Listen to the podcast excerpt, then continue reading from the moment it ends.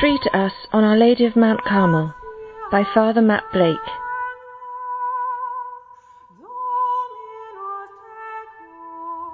Most feasts of Mary are associated with either some episode in the life of Mary or Jesus or an apparition.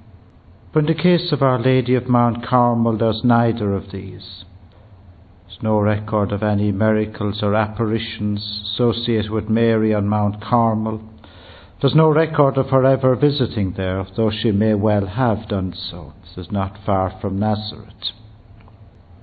So we need to look a little more deeply to see the origins of this feast and its significance. Carmelites began on Mount Carmel the 12th century.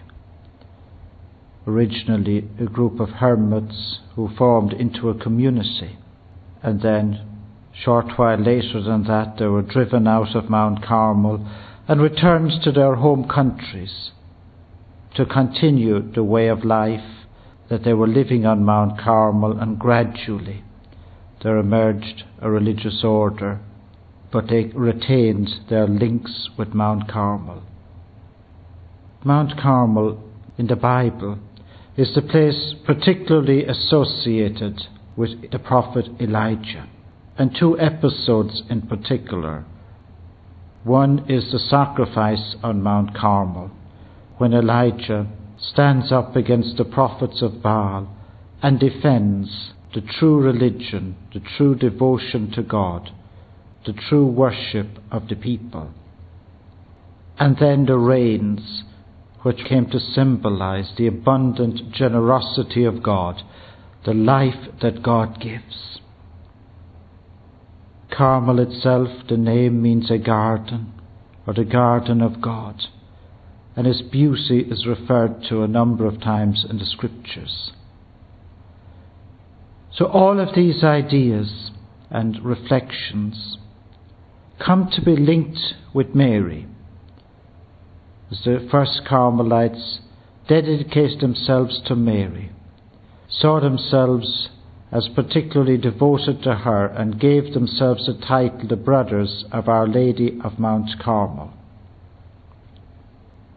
Devotion to Our Lady of Mount Carmel spread right throughout Europe and then throughout the whole world, becoming a very popular Marian devotion. And we can see there's a devotion that has become popular through the faith of people.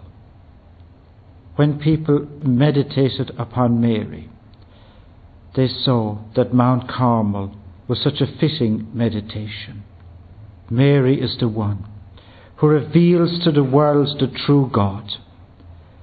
Mary is the one who gives the world her Son. What Elijah did on Mount Carmel, showing the world who the true God is, is brought to completion in Mary. And the rains, the new life, the waters of baptism, all the symbols of that episode become associated with Mary. So, Our Lady of Mount Carmel is a devotion that has grown through the faith of people, through people's meditation upon Mary and what she means to them. It is through Mary that the world knows the true God. It is through Mary's Son that we have been given new life through baptism. It's through Mary's Son that the abundant generosity of God is so visible, is so well seen. Devotion to Our Lady of Mount Carmel is particularly linked with the Church's Eastern tradition of contemplation, of seeing Mary as the house of God the temple of God, as the icon of God, the one in whom God dwells. The feast of Our Lady of Mount Carmel is our celebration of Mary and who she has come to mean in our lives. rather than being linked with any particular episode, it is more linked with her overall significance, her importance to us in our prayer lives and the worship of God. She was the contemplative, like the prophet Elijah.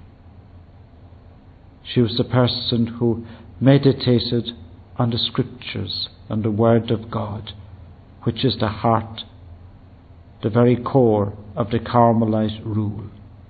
The early Carmelites saw Mary and the prophet Elijah as the two great models for their life, the two people in whom they saw the particular charism or gift of the Holy Spirit that they were called upon to live. So as we celebrate the feast of Our Lady of Mount Carmel, we pray that she will be a sign for us of the true God, a sign pointing us to a deep and truth filled worship of her Son and to a deep, intimate relationship with Him.